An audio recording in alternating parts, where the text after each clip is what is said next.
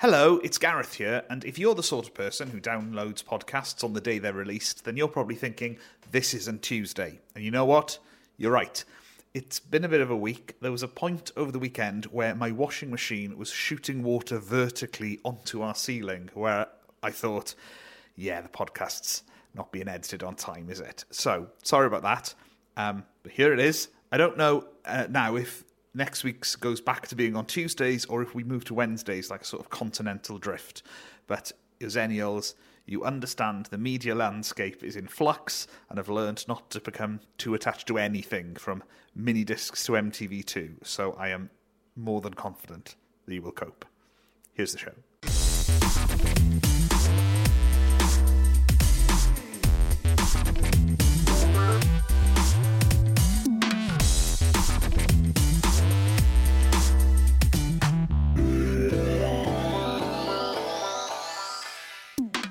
To the Xennial Dome's Little Dome with me, Esyllt Sears. And me, Gareth Gwynn. This is the version of our podcast where we look back at a month in Xennial history.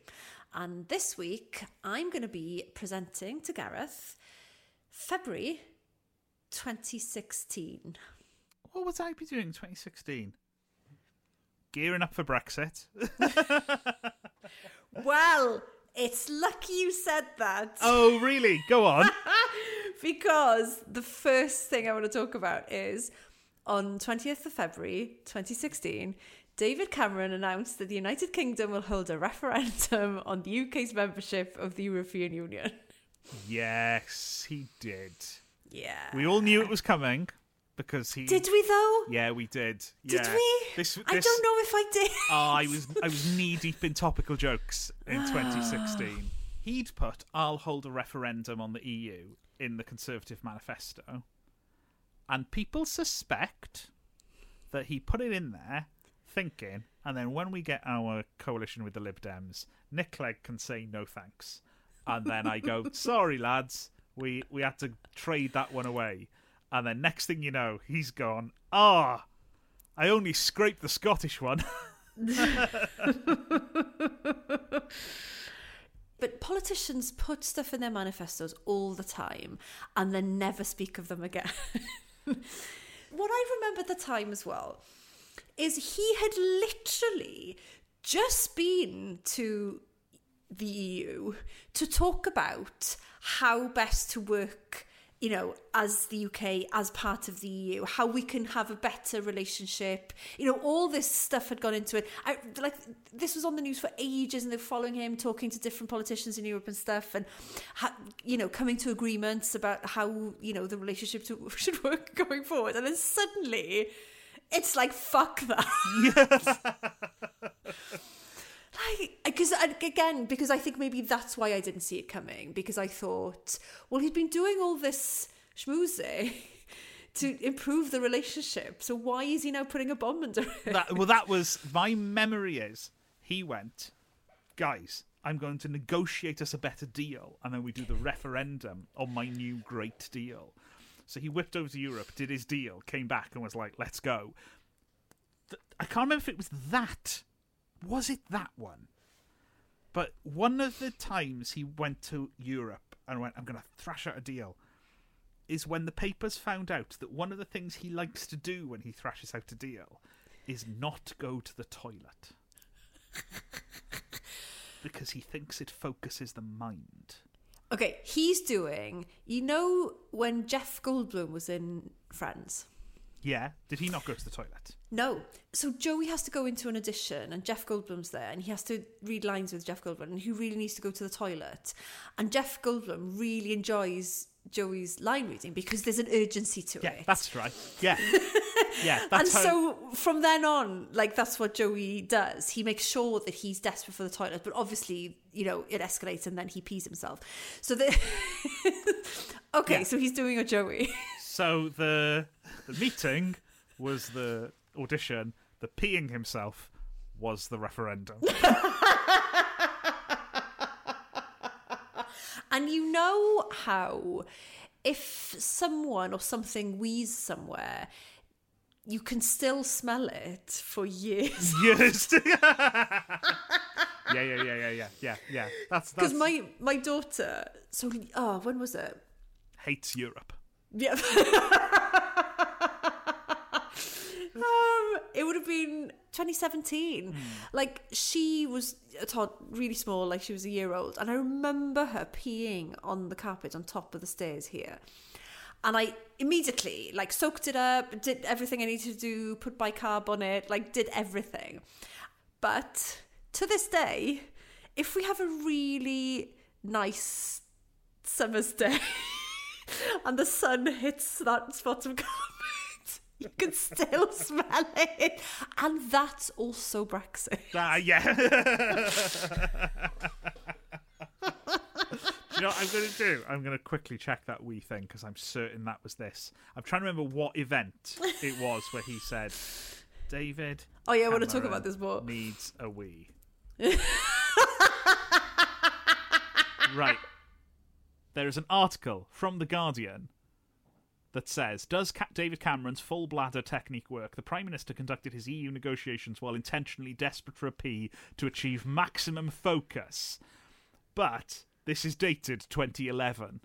So oh. so this is a this is a previous negotiation. So apologies to David Cameron if if during the the one prior to Brexit he was dry as a bone. but having read, having just had a look at this, this was a thing he did. So I wouldn't be. He's he's played this game with the EU before, so I wouldn't Yeah. be surprised if he went. It worked in 2011. 2016, I'm taking it even further to the wire. During the Eurozone crisis, he spent it simply desperate for a pee, apparently. But he was a younger man then. I mean, it's, it gets it gets harder. Now, foreign, foreign secretary. Oh my god. Not a, he's. he doesn't bear thinking about. I can't. I still can't. Um, it still doesn't register that he's foreign secretary. Oh, it's incredibly weird. Yeah. It shouldn't be allowed. how do, how does that just happen? How are you just? Oh yeah, fine, sure. Cameron's foreign secretary now. like I don't know how I feel about it because I was furious when he just left. I can't, and now I'm furious that he's back. I don't know.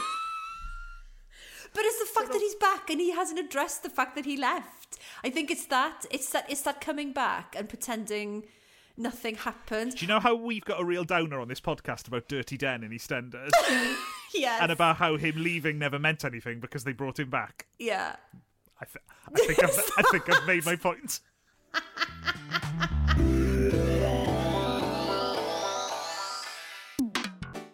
February the 3rd, 2016, is when Lord Lucan's death certificate was granted. Mm, 42 years after he disappeared, following the murder of their nanny. Yeah. And it was basically, my understanding of this is so his son could get his title. Yeah, yeah. Anything like I was just anything else? I thought you were saying his son could get his money, his son could get his house, his son could get his car. It's basically all, all of the above. This is why I'm not getting anywhere in this country. It's because I would go like, that's the last thing you want, isn't it? His title. I don't think we can ever fully understand the aristocracy, Gareth. Yeah, They I, move in mysterious ways. of, of all Lord Lucan's things, the last thing I would want is his name. Yes! That's that's what this boils down to. The issuing of Lord Lucan's death certificate, 40 years after he disappeared, has done nothing to solve the mystery of what happened to him. Um, No, it's not like you sign the death certificate and then he sort of pops out like you failed an escape room. and sort yeah, of like says, "Oh, unlocks a level. yeah, he was in the trunk all the time." The yeah, so it says now his death certificate has been issued. His son, Lord Bingham, can inherit the family title. He said, "My own personal view, and it was one I took as an eight-year-old boy, is that he has unfortunately been dead since that time." He said he hoped it was time to find another Loch Ness monster out there. Sorry, And what? I, What? Yeah, I know. And there's no more context to that. He's changed the subject. yeah, has, it, has anyone found the Loch Ness monster yet? so, is his point? I think we can all forget the searching for Lord Lucan and Yeah, and like he's go, become- and go back to the Loch Ness monster. I presume. Sure. It's the whole mythology around it, I guess. Um, Well, it's it because this is a this is paperwork, isn't it? This is Yeah, some, yeah. This is some paperwork that has to be completed forty years after a very grim event. yeah. Miss Rivett's son, um, so the woman who was killed, Neil Berriman, said, We have to get to the truth and justice for Sandra. A horrible death, a young woman beaten, my mother. He would have been 81, so he could still be alive. Do you think he's alive?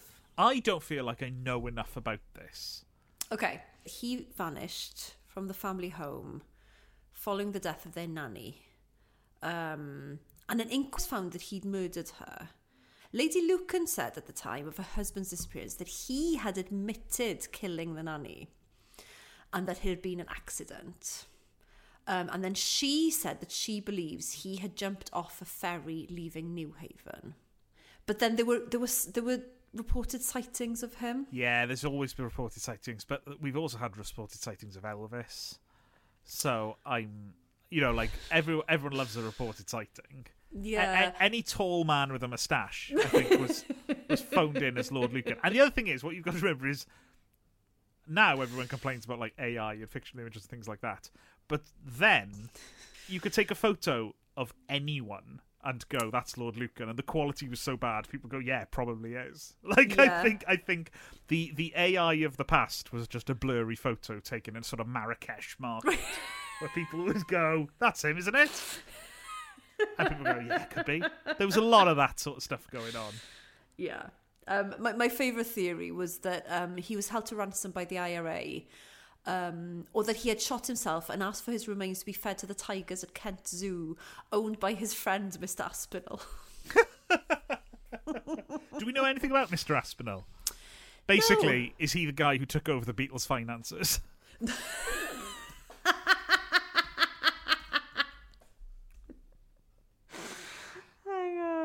Oh, he was an English zoo and casino owner. The zoos are known for the encouragement of close personal relationships between staff and animals. So close that somebody goes, "Hi, I'm trying to escape from a murder. You can feed me to a tiger." I I find that completely unbelievable. By the way, you know, you're like, "I'll feed myself to a tiger." It's a long way down the list. But Gareth, the aristocracy. Yeah. you, we cannot fathom how their minds work. At, at least, at least shave the moustache before. Well, on Aspinall's Wikipedia page, um, there's a whole two paragraphs about his connection to Lord Lucan. I'm going to read them. Okay. Aspinall claimed that Lord Lucan, whose 1974 disappearance remains un- unresolved, had committed suicide by scuttling his motorboat and jumping into the English Channel with a stone tied around his body. It's all a bit. Keith Robinson. It would have to be a massive stone. Well, it, the whole, the whole, the whole thing. Why, Oh, okay, why is is he set it up? Why is he set it up like Mousetrap? Like, I'll get in the boat. The boat will hit a rock. The rock will throw me over. I'll go in the sea. Goodness me. if you wanted to um, to disappear, how would you do it? Uh, it's really like I, I've heard about. It. It's really hard in the modern world to completely disappear. Obviously, um, I'm going to say this really carefully. Well, in case you do it. There are people I know who have tried to disappear, and I have found them. Right, I'm not going to put this on. the podcast, And I'll just tell you the story. Hello, it's me again, the Gareth doing the edit on a Tuesday morning. So, because there's a few innocent parties involved in this tale, I can't put this out. Um, and don't try slowing this tape wind effect down and trying to listen to the story that way, um, because what you're listening to here is an interview I did with Benjamin Partridge for the Beef and Dairy Network, sped up to about 400%.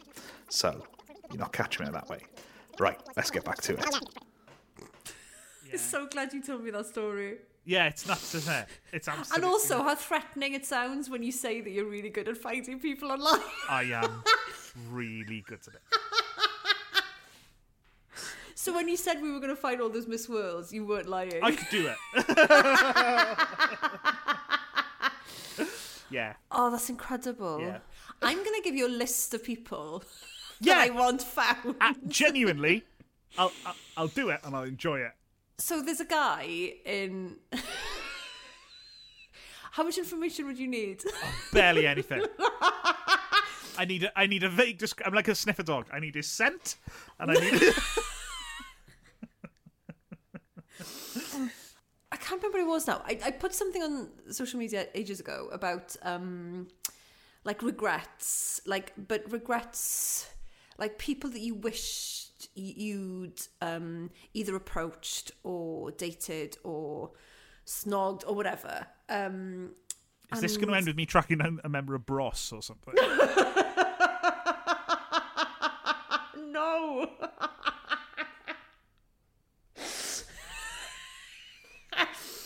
oh, um, th- and it's based on the fact that um, the most good-looking man I have ever pulled was back. Uh, I could give you the dates.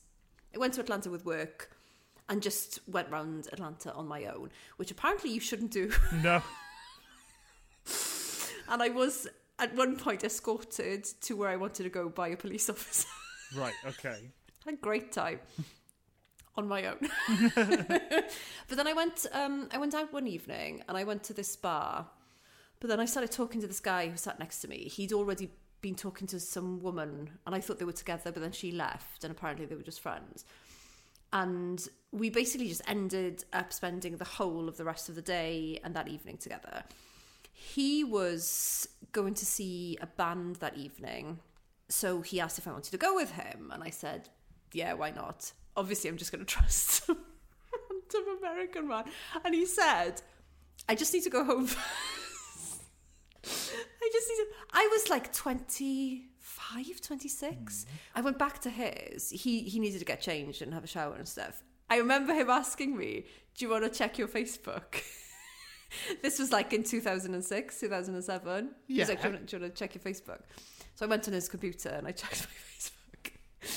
Because at the time you couldn't check those things on your phone. No, you couldn't. No one had No. those. You know, you had No. to log into But a computer well, somewhere. It wasn't such a thing where people are like, "Well, you've been away from Facebook for a, a day. You better get on Facebook and check if anyone's poked you." But it was more because I was away from home, I guess. I was abroad, so maybe I'd want to check in. I, I don't know. Um, Yeah. And then, then he had a shower.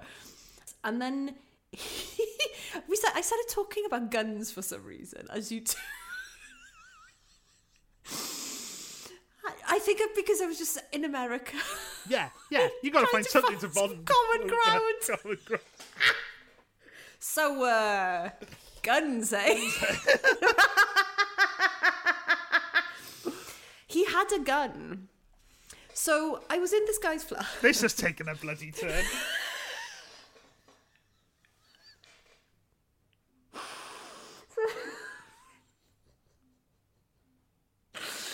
So I don't know where I am. I'm in Atlanta somewhere, but I don't know where I am. Um, I'm in this guy's flat. He says he, that he owns a gun, Yeah. and then I'm just and like, he has full access to your Facebook. oh yeah, because I obviously forgot to log out. Yeah, yeah. Like I've, I've got a perfect picture of this story now. Actually, I don't need you to help me find him. He's gonna find me. Yeah, yeah, yeah, yeah, yeah. That is how I thought this story was going to go. he shows me the gun. so he goes into his wardrobe and he brings out like this box, this like metallic box, and he opens it up. When he showed me the gun, like it made me feel physically sick. Like he Yeah. asked me, if, he asked me for it to hold it, and I was like, no, no, thank you. For, for one thing, because I didn't want my prints on it Yes. more than anything else. oh my god! So anyway, he was a paramedic fireman. So I kind of thought, well, maybe he needs a gun for that, for, for medical reasons. anyway, we went to this gig. Um, he had like this massive big um, pickup truck, like a Yeah. proper American one. I remember sitting in pickup truck with him thinking, my mum, if she knew Yeah, yeah, what yeah. I'm doing right now, um, I mean, she'll probably hear this now, possibly, if this stays in. I, I, I'll, I'll be honest. This has leftovers episode written all over it.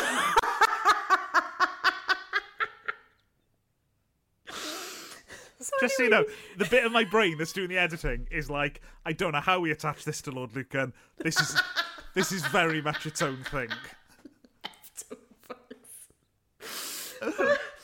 So we get to the gig. The band's really good. Um, we made out, uh, obviously, um, after all that. I then went to the toilet, and as I came out of the cubicle, um, I was set upon by a group of women. because apparently, like, one of the women in this group of women had been on a date with him or something, like the day before. Oh And they weren't together, no! but they'd been on a date. And she was pissed off. and I was just like, I'm, I'm from Aberystwyth. Yeah, like, I don't know. Yeah. I don't even know where I am right now. anyway, I went to tell him. He went to sort it out. Um, he was like, "Look, you can come round tomorrow and look at MySpace." then we then we got we went to like party with the band afterwards because he was friends with them. Then I went back to his, um, and stayed the night. And like nothing happened, annoyingly, but it was because I was hung up on someone else from home.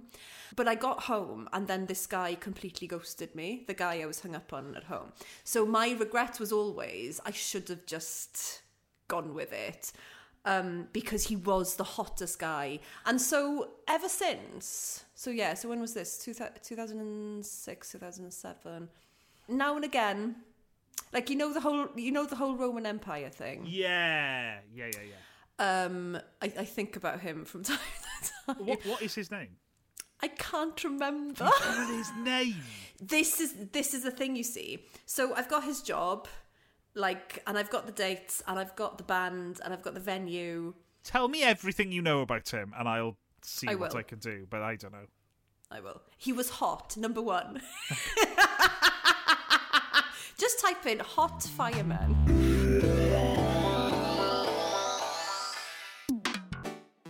I've realised as well the reason I say 2016 and like 2000, 2020 and stuff like Oh that Oh yeah, yeah, yeah. Is because in Welsh it's that's how it translates Yeah, from course. Welsh. It's 2000. You, you wouldn't say 20 something. No, you wouldn't. You wouldn't say 2016, 2017. No, that's it. No. Second It, it- language. it gives the whole thing a sort of air of formality, which I think the second half of that decade definitely needs.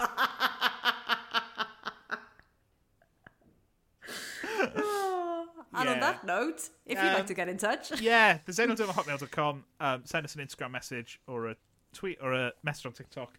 Um, we've got messages to go through. There's some really funny ones that I want to go through. Um, someone sent me some photos I really like, which I want to describe properly, but we'll do that another week. um, add to the pile. The Xennial Dome at hotmail.com. We will see you next week for another episode. Thanks for listening. Bye bye. bye. Great. Let's save that. Um. Yes. so, what do you know about this guy?